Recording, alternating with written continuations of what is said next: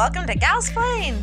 the podcast where two best gals explain anything and everything to each other better than any man ever has. This week, we're diving into the life and mysteries of Amelia Earhart and the 36 questions that lead to love. Yeah, you could Google it, but isn't it more fun to learn it from a friend? I'm Michelle. and I'm Claire Michelle. Every week, I feel like it's an acting exercise to think of how to say those lines with different inflections. Oh, yeah.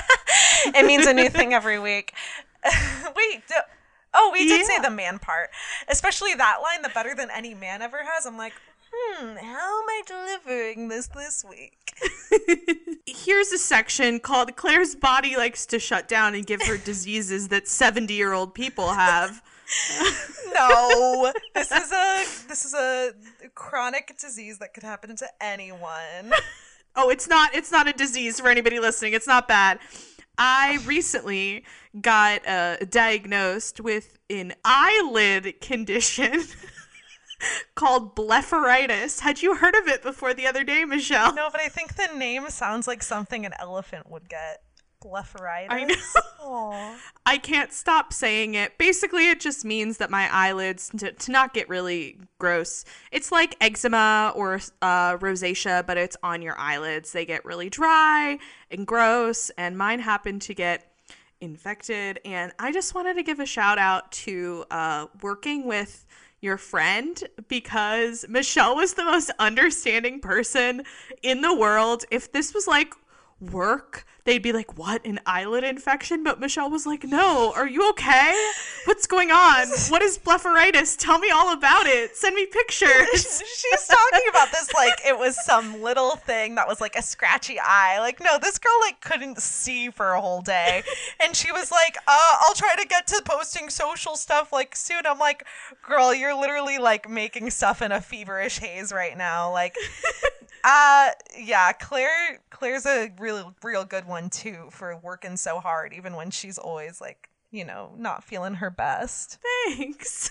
Of course. I think it's time we actually start talking about lessons in school. So let me give you a little lesson on Amelia Earhart. Oh, I'm so excited. So, what do you know about Amelia Earhart, Claire? She's missing. She is missing. Okay, present tense? You think we can still find her? Uh, all I know is in high school, I was in like a group of friends got together and made a movie uh, called The Real Housewives of Moosetown, Nebraska, where we pretended to be different housewives. I hope this never comes to light because the footage is probably awful. Uh, but we put together this movie, so much fun. And one of our good friends, Colin, played a character that was very mysterious, very out of the box. And at the end of the season, her big reveal was that she was Amelia Earhart. We'll get to that. Ooh, we'll get to that. There's a theory. There's a theory, but we'll get to it. Oh, I love it. I love it. Um, but that's all I know. What I know about Amelia Earhart is, or knew about Amelia Earhart before, you know, researching for this, uh, was this. I just always had this fascination about her since I was like in elementary school. I remember learning about her as this like big, you know, strong woman who I could look up to for being the first in all these, you know, woman feats. So yeah, I think there was like a kind of thing between like a ton of young girls, especially in America, who like look up to her. But I also wonder, like, do you think she would have been as popular or as famous if she didn't go missing? Who knows? Yeah, I think there's no way to know unless she hadn't gone missing. But uh, here's what we do know about her life and her mysteries. So I'm just going to go through a basic biography of Amelia Earhart's life, get to know who she was a little bit. Because I feel like we talk so much about, like, what happened to her. Like, who is she? You know? Who is she? is Amelia? I found that she was actually a little mysterious, especially like in her time to live the way she lived. So she was born in Atchison, Kansas on July 24th, 1897. Kansas, baby. And she was a Red Cross nurse's aide in World War One. And being a nurse's aide during World War One, she saw a lot of aviators and a lot of people flying planes, and that's like where she started getting interested in that kind of thing, you know. Heck yeah. But after the war, she actually went to Columbia University and studied pre med. So I'm sorry, we're talking 1920 ish. She was she was going to Columbia for pre med. She was a nurse's aide in World War One. This is like some girl who was born in Atchison, Kansas, and all of a sudden she's at Columbia studying pre med and admiring people in planes. Whew, genius. Yeah, like she she was out there like doing stuff. She took her first airplane ride on December 1920, so this is her early 20s. She's like taking her first airplane ride. Imagine that's like our age taking our first airplane ride and being like, I'm gonna fly a plane. Kind of crazy. Yeah. Um, people do it though. Um, but I mean, not people really back then. um, she started flying lessons with a woman named Neta Snook in January Huh. 1921. Yeah. And after these flying lessons later that year, she bought her own plane that she called the Canary because it was yellow.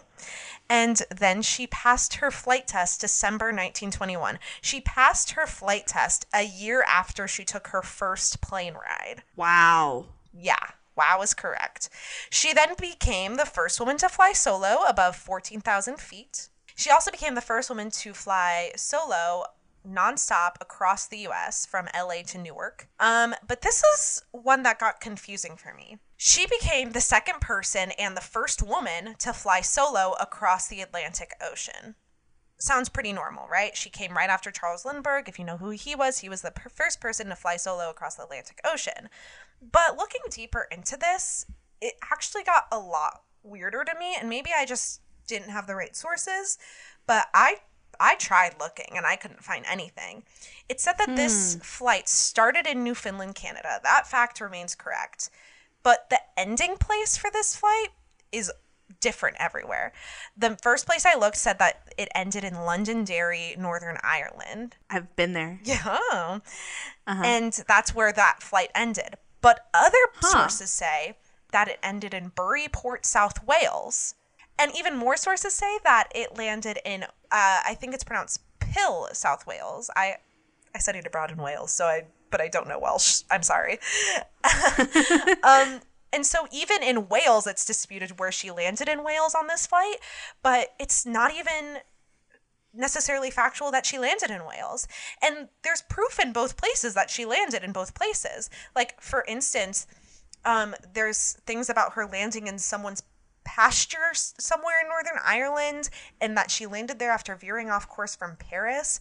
But then the proof for Wales is like her talking about how she didn't even see Ireland when she passed it and like it's there's plaques in Wales that are saying like she landed right here but in two different towns in Wales. It's like very confusing and weird. And maybe I just didn't research properly, but I I saw multiple things saying that those are the landing spots that made her the first woman to fly across the Atlantic. So I don't know. She did some pretty cool stuff. She also placed third in the first transcontinental air race for women in 1929 is called the All Women's Air Derby. She did a lot of cool Wow. stuff for women. She also helped for the 99s, which was an international organization for the advancement of female pilots.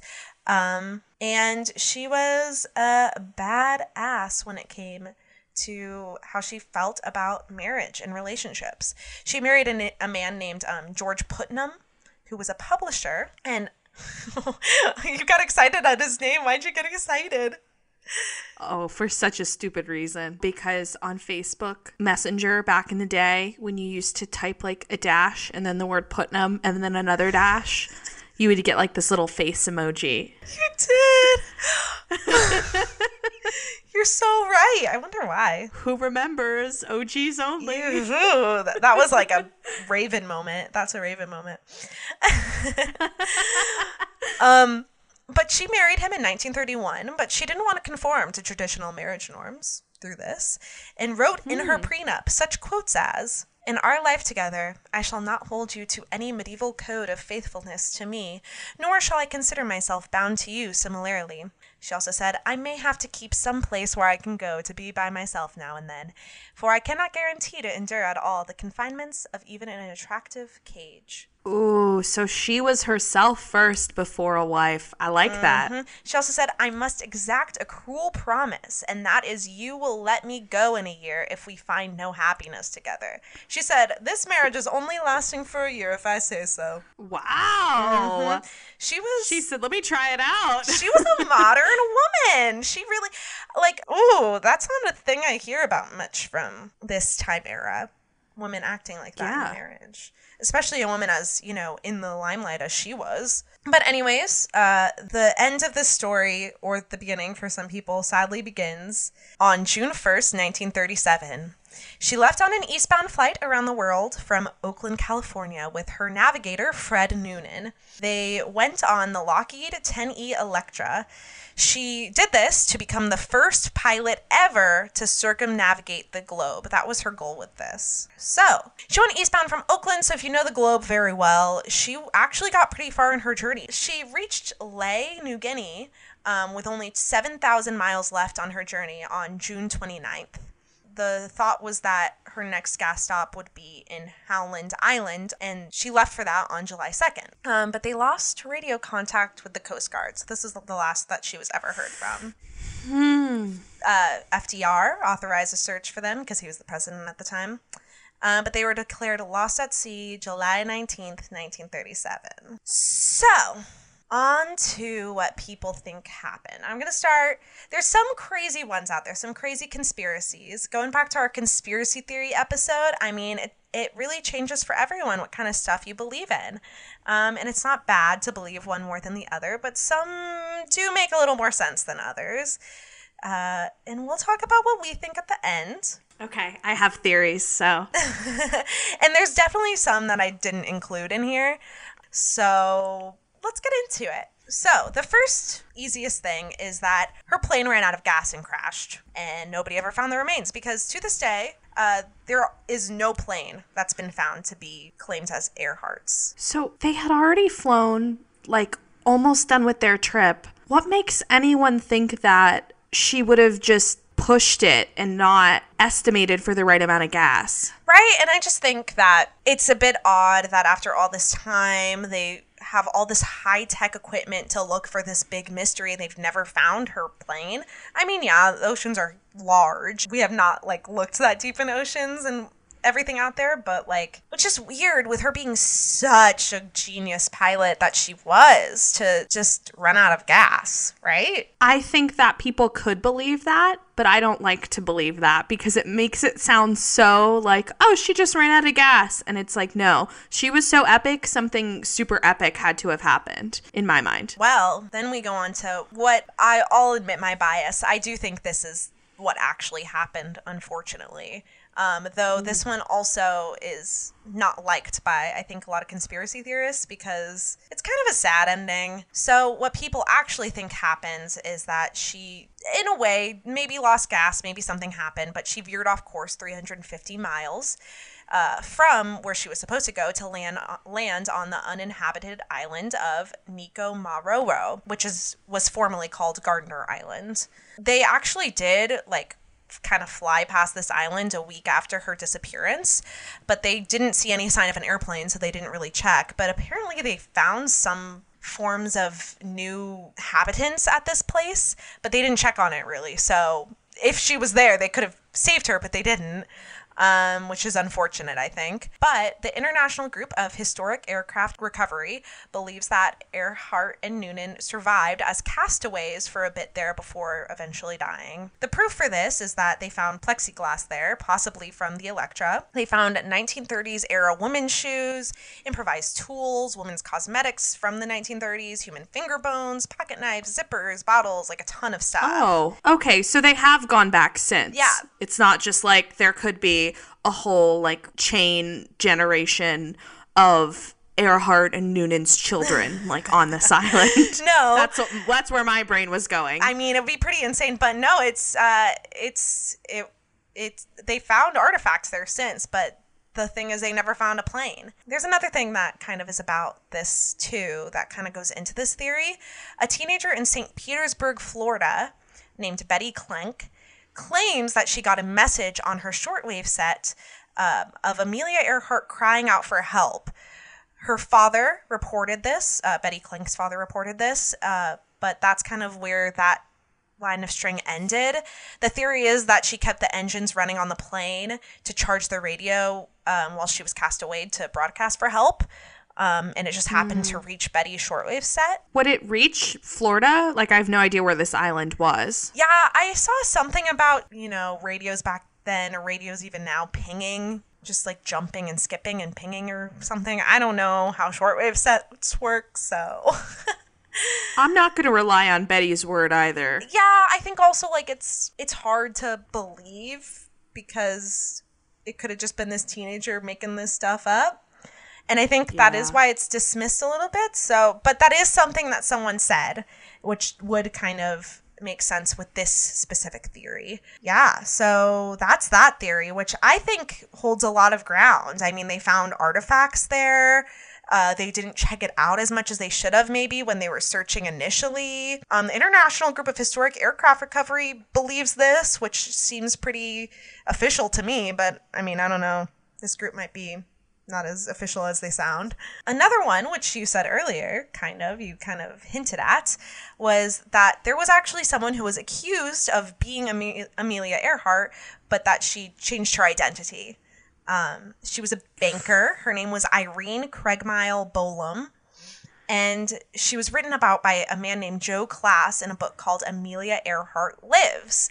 She, Irene Bolam, actually filed a lawsuit, like a $1.5 million lawsuit, I think, in damages against this man to rebut these claims. And she actually reached a settlement out of court for this.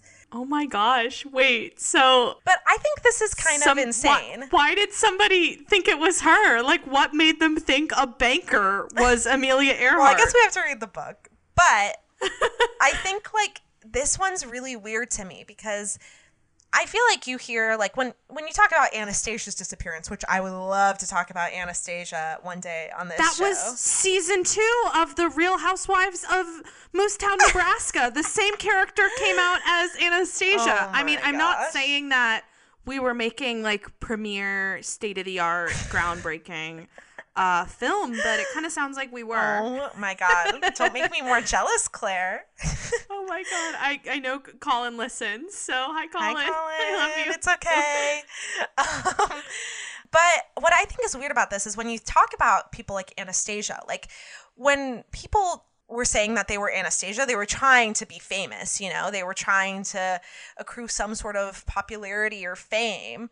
But with this situation, she was not claiming she was Amelia Earhart. She was saying, I am not Amelia Earhart. How dare you accuse me? Which is interesting to me because why would why he? wouldn't why wouldn't you want to be Amelia Earhart Oh, too? well, that's a thought too. But you know what? Like, I think also she had her whole personal life, like, just upended for this research on whether or not she was Amelia Earhart. Like, her public life was probably on display. Like, that would have been a lot, maybe. For someone to write a book about it, Yeah. they had to have I mean, I guess they don't have to have any kind of proof to write a book, but I feel like they have to have something.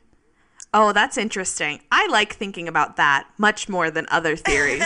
I also just think it's so weird because, like, who, yeah, who would write a book about someone else? And I think now I have to read this book and report back, honestly. okay, please do. Um, but the the final theory is that um, she and Fred Noonan, um, her navigator, that they changed identities and acted as spies against the Japanese. This is this is pretty groundless. Honestly, um, there's like a few things about her being Tokyo Rose, which is like a anonymous radio host that speaks in an American accent in Japan, like during the war. Um, that even her husband like kind of looked in on that theory, but like he even eventually said it sounded nothing like her. So this is a pretty groundless theory, but this theory actually goes into a different theory um, about her possibly being executed by the Japanese and having it covered up. Ooh. So Mike Campbell wrote about this theory in Amelia Earhart, The Truth at Last. The testimony is that um, a lot of American servicemen and um, Pacific Islanders say that an American man and woman who were nameless landed in the Marshall Islands that was Japanese controlled in 1937. They were taken to Saipan, which is an island in northern in the Northern Mariana Islands, and it's now a part of the U.S. Commonwealth. Which yes, the U.S. has a Commonwealth um, still. And uh, it does have a lot of heavy influence in Japanese culture still there. The thought is that they were imprisoned and tortured to death, and or they died of dysentery or something like that. But a lot of the proof here is through like second or th- third hand rumors from people, like people like, oh yeah, I totally saw them. They were being tortured, or like I saw them being like, you know, locked away, all this stuff. But Campbell asserts that FDR knew about Saipan and Earhart, and the reason it didn't come out was because of a cynical and lazy media, in his opinion. Ooh. And he believes that this was one big cover up to save FDR's skin. Ah, I don't know anything really, or I don't know a lot about this time period, but I feel like all of these theories hold some kind of weight. I mean, it's very easy, especially still, to like not trust the media, obviously. Like, that's always been a thing. Um, and I think that this was this was one that was a very political one probably at the time. Based on if you liked fdr or if you didn't i feel like you ha- would have different feelings about this theory. But that's all of the ones that i found. What do you think happened after hearing all of these? I feel like the thing with the island makes a lot of sense, and the last one that you said makes a lot of sense, especially the thing with the island because of everything that they found on the island. But when you first said that she was, you know, this groundbreaking woman, like changing the world, and then that she went missing with a man, my first theory was oh lord s- he didn't like that she Oh. was this groundbreaking woman. Are we implicating Uh, fred? uh you know on no ground whatsoever. If you knew him or are a relative of his i'm sorry. But this is my gut kind of like push when you first said that thinking of groundbreaking women and how at this time women were held back in so many ways and people didn't like the power that women were gaining I mean, in that same view, though, you could implicate FDR more, right? Like, she was this really powerful woman who was breaking all these records. She was trying to break a record before any man. Remember that. She was trying to be the first person to circumnavigate the world, not the first woman. So, Yeah. Uh, it does implicate a bit, like, why, how was she able to get away with being so strong at this time? Yeah. Yeah, I I think there's a lot at play here, but more than anything, I think that this is one of the stories that's going to go down in the books right alongside with what happened to Anastasia and who killed JonBenét Ramsey. Oh. Things like we will have theories about, but probably sadly never really know. Yeah, you're totally right. All in all, though, she will always be remembered as a badass lady, and for that, I am thankful for you, Amelia Earhart, wherever you ended up. Yes. Um, but now on to a lovely little recess. Oh, there's the bell.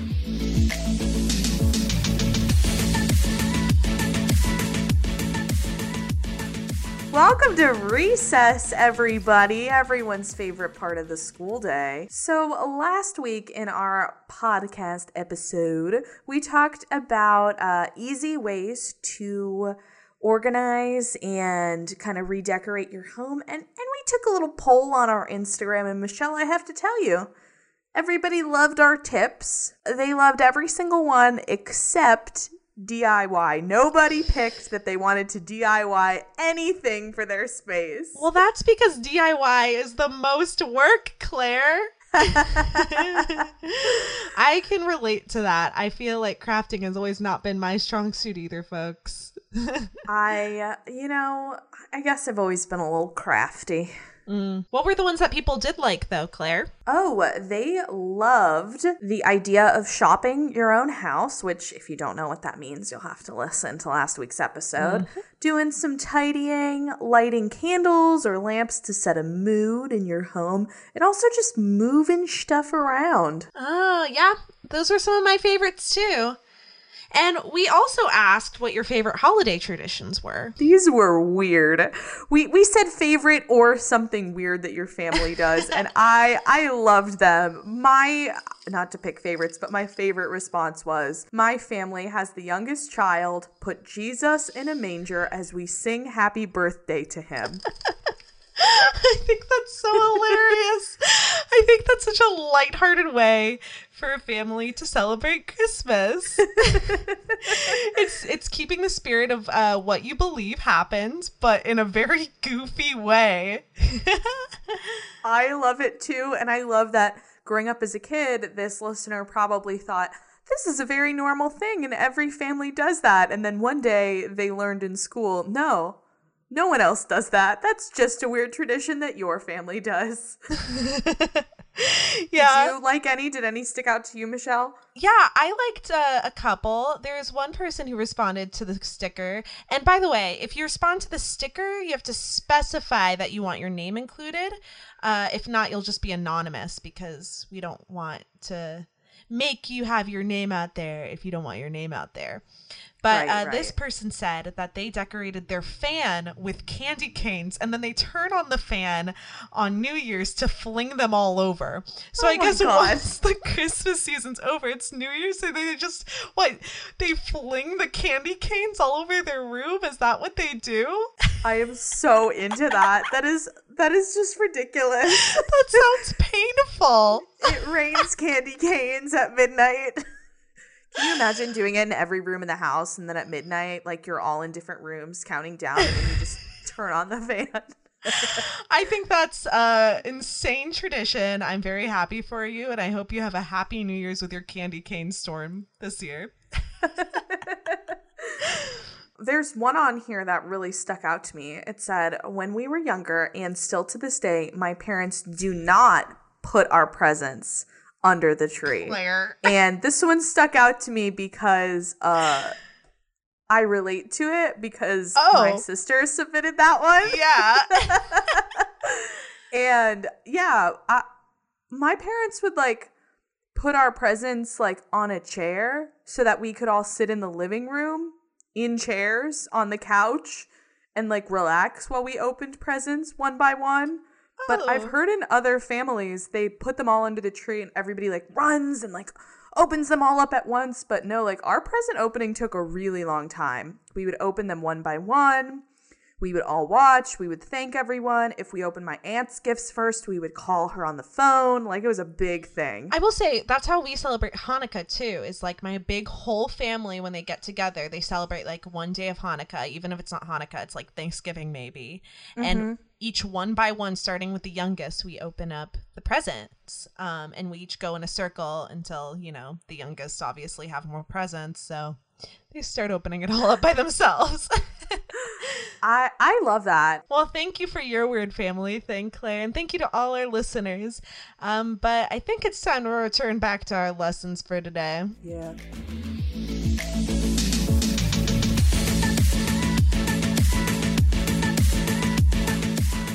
Okay, Michelle, back from recess and ready for love. Is that right? Uh, yeah, sure.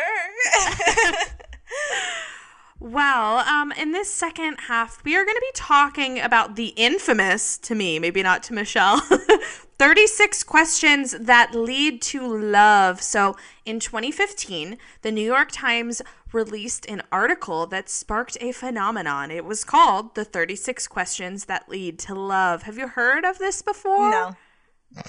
I literally ha- I don't know at all what what uh, Claire's topic is today. I feel like usually we talk a good bit about like what we're talking about, but with all the eye stuff this week, I just I don't know. I I I absolutely have no idea about this topic. So You're saying I a lot. It's very triggering. oh, sorry. I'm just kidding. you know, I, I. oh God. Oh my god. no, what I thought you were saying was whenever I think of like writing a paper, do you ever think of Anne Hathaway in Princess Diaries where they say don't say I so much? Where she's like makes that Oh. whole speech about I say I too much when I'm like talking. So I'm not going to say I this much because it, like that's that's selfish. And so I always think about that when I'm writing like a cover letter or something. Oh, I was just talking about my eyeballs. Yeah, I'm so sorry about those eyes. It's okay. so, anyways, this article, which actually includes the 36 questions, was sparked from another article in the New York Times, a modern love essay. A lot of us have heard of this like modern love section of the New York Times. Mm-hmm. And all of this came from a study actually done in 1997, the year I was born, the year of the ox, um, by psychologist Arthur Aron, A R O N. So I'm just going to say Aaron uh, which explored whether intimacy between two strangers can be accelerated by asking a series of personal questions. So the idea was two strangers sit in a room and they ask and answer these 36 questions completely honestly and openly, and they fall in love. Uh, so, this is the idea that vulnerability leads to intimacy, which leads to love. So these 36 questions force honesty, vulnerability, and they push past kind of playing any kind of games that you would at the beginning of a relationship. What's your favorite color? Oh, where would you want a vacation? These questions are a lot deeper than that. Okay, I'm I'm a little weary, but I'm interested to learn. Yeah. Well, the questions are broken up into three sets, which each set gets more probing and personal. I've been really intrigued by this idea because I've seen the YouTube video social experiments with these questions where two strangers actually sit in a room and answer these questions. Um, and, and that was about developing romantic relationships, but upon my research, I've actually found that these questions can deepen existing romantic relationships, family relationships, and even friendships. I was just talking um, with my mom the other day, and her and her good friend, who used to be our neighbor, uh, they have been friends for what, like 20 years? And they don't see each other in person anymore because they live all the way across the country from each other and with COVID and everything. So they've been trying to learn something new about each other instead of just talking about like day to day life and situations that they're in. They've been thinking of probing questions to ask each other, like questions in this 36 questions to fall in love um, study. So, the 1997 study that I mentioned earlier talks about the way to sustain any close relationship is through sustained, escalating, reciprocal, personal self disclosure. So, to break that down, it means that continuously you need to get deeper with people. It needs to be reciprocal. So, you need to be on the same level and you need to disclose things about yourself to show that you trust the other person.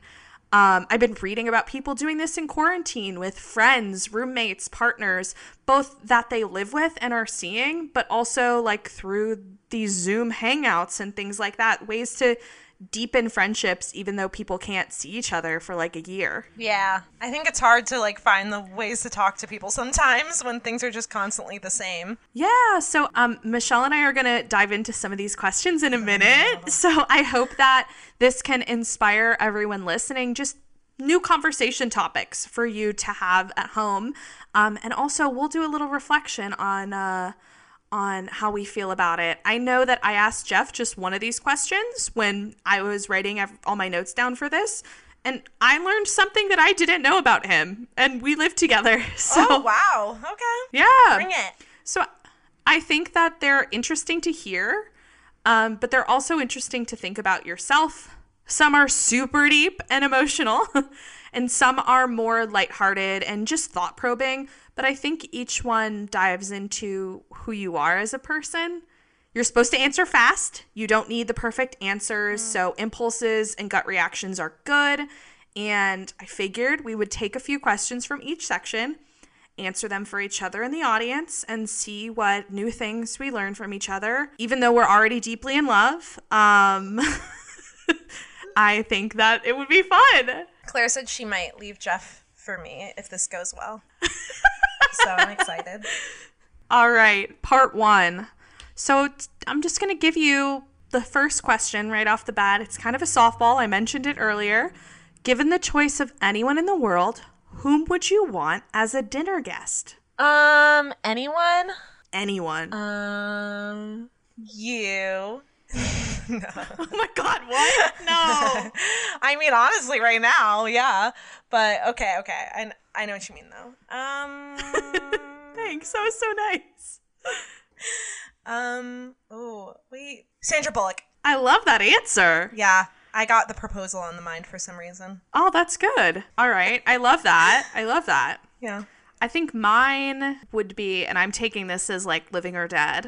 Um, Oh, okay. Sandra Bullock, living or dead. I think I would go the way of my grandpa that I've never met. Oh. He passed away when my mom was in her 20s. Now I feel bad. Oh my gosh, don't. don't. I had time to think about some of these while I was writing them down, so don't feel bad. Oh, that's true. All right, we're going to jump into another question, and I'm just pulling random ones from this section. This is the softball section. So, Okay. Oof. Okay. before making a telephone call, do you rehearse what you're going to say? Why? Yeah, Why? because I have anxiety. Um, I don't. Hmm. Because I feel like I'm pretty comfortable on the phone. If I don't, well, I mean, I don't, and sometimes I do. I, I've been made fun of in the past for like how I order food, and like I, I do it especially if I'm like going through a, a drive-through line. Like I have to rehearse what I'm gonna say in a drive-through line. Oh my gosh, really? That's so interesting. Yeah. Next question. When did you last sing to yourself? To someone else? So so it's two parts. So when was the last time I sang to myself? When was the last time I sang for someone? Mm-hmm. Um, the last time I sang to myself was probably like probably sometime within the last few days, like maybe in the shower. Sometimes I sing. Oh, you know what? I sing at work a lot to like pass the time. Yeah. Uh, but the last time I sang for someone else is a little harder. I don't like singing for people that much. I can't remember. And if I did, I think the easiest answer would be like if I was describing a song to someone. Oh, you're a wonderful singer. So I don't know why you haven't sang for anyone else. Oh, you sang on this podcast last week. I did. I edit the podcast and I didn't even remember that. Yeah, we were like singing different Christmas songs that had to do with different Christmas traditions. That's it. That was the last time I sang for someone was for you, Claire. wow, thank you. And for And all of our audience. thousands. Um, well, thank you for calling me a good singer, but yeah, Of course. I don't like singing for people. How about you? Oh, I sing all the time. It's kind of, I think, living with roommates, I didn't sing as much because I didn't want to be that theater major, like singing all the time. But since quarantine and living with Jeff, uh, it's constant. It's all the time. It's nonstop. Uh, I think I was singing right before this. My number one played song on Spotify this year was Dynamite by BTS. So I really like singing along to By Dynamite. BTS? yes, the K pop sensation. I didn't know you were into K-pop. I'm into BTS, baby. Oh my gosh, I didn't know this. it's my pump me up song. Okay, okay. Maybe I gotta check them out. Yeah, I like singing in different voices sometimes, which is new. It's just a quarantine thing. And Jeff will be like, "Hey, I love you, but will you sing in your real voice? Because that one is not so good." I'll be like, I like to not sing in yeah. my real voice either because I feel like uh, it just adds pressure if I try to sing correctly. Like, for instance, I hate uh, karaoke when it's taken seriously. Yeah, I- I'm with you. All right, last question from part one, from section one. If you could wake up tomorrow having gained any quality or ability, what would it be? Just one. Is this like a superpower or just like Just a normal quality or ability. Just one. probably the the ability to pick up pick up instruments well? Oh, I like that. Yeah, that's such a versatile skill too.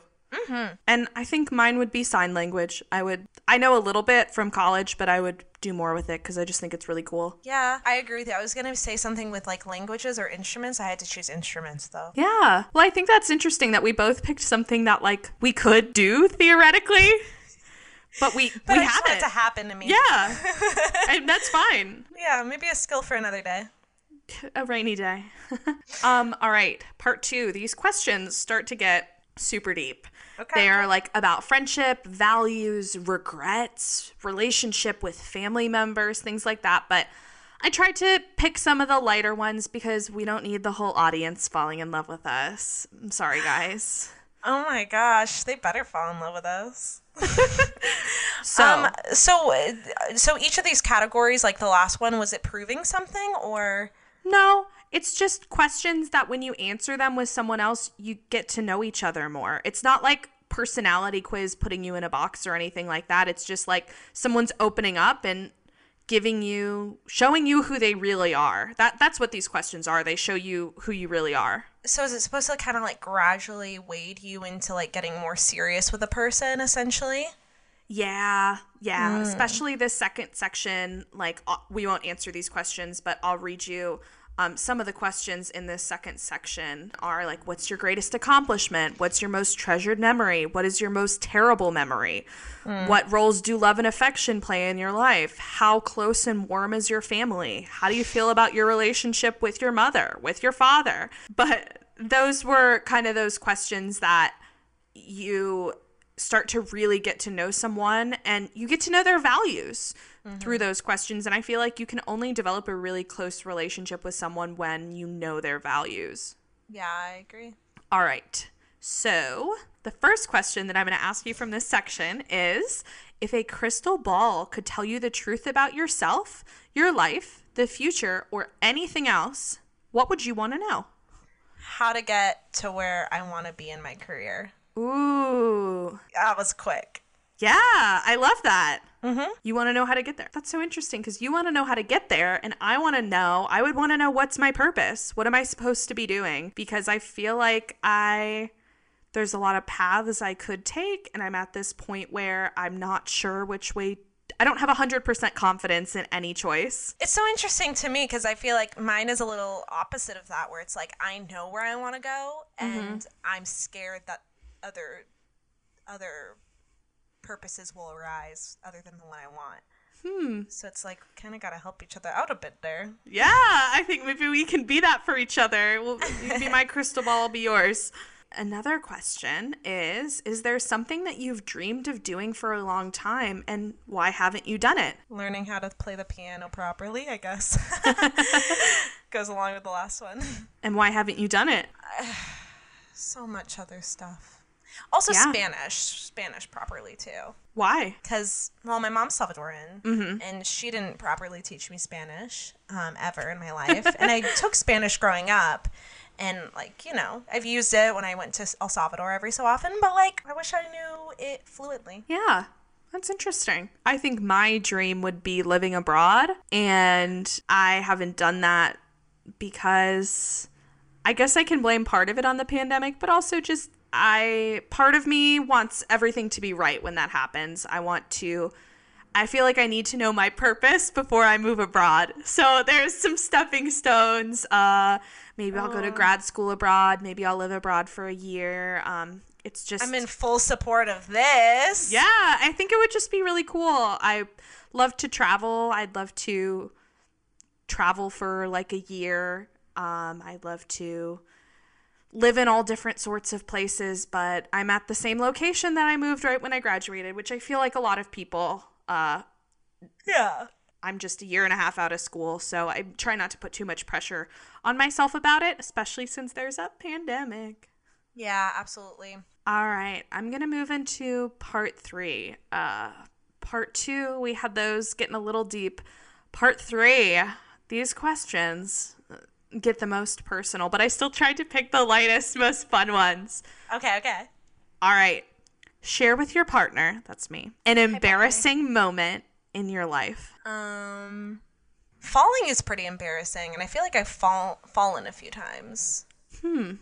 in the past year where i'm like that was embarrassing you know Yeah.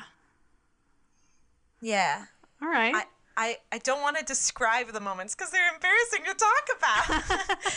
but I, I'll leave it vague to say falling in public. It's uh yeah, not cute. yeah. Makes you feel like a little kid, you know, when like you're a little kid and you fall. It's like your legs are so short that it doesn't matter. But when you're an adult and you fall, it's like, girl, what you doing? Are you okay? Yeah. It's so weird. I have to say, after how long have we been friends? Seven, eight, nine years? Seven, eight, nine? Nine years? Don't talk about it. Um after being friends for this long, I feel like you were there through a lot of my really embarrassing moments, especially in high school. Um, same. I can think about certain moments in high school that I just don't want to dive into again because they still feel just as fresh and just as embarrassing. And I remember you comforting me for certain moments that happened. I can't even remember. Oh God, there's one that comes to mind that I remember I was just crying because I was so embarrassed, and we were sitting outside the choir room, and you were like, "In five years, you won't even remember this," and here we are, like almost. Do you 10 remember years it? later. Heck yeah! Oh I don't remember it. So Okay. at least I was right about myself. That's true.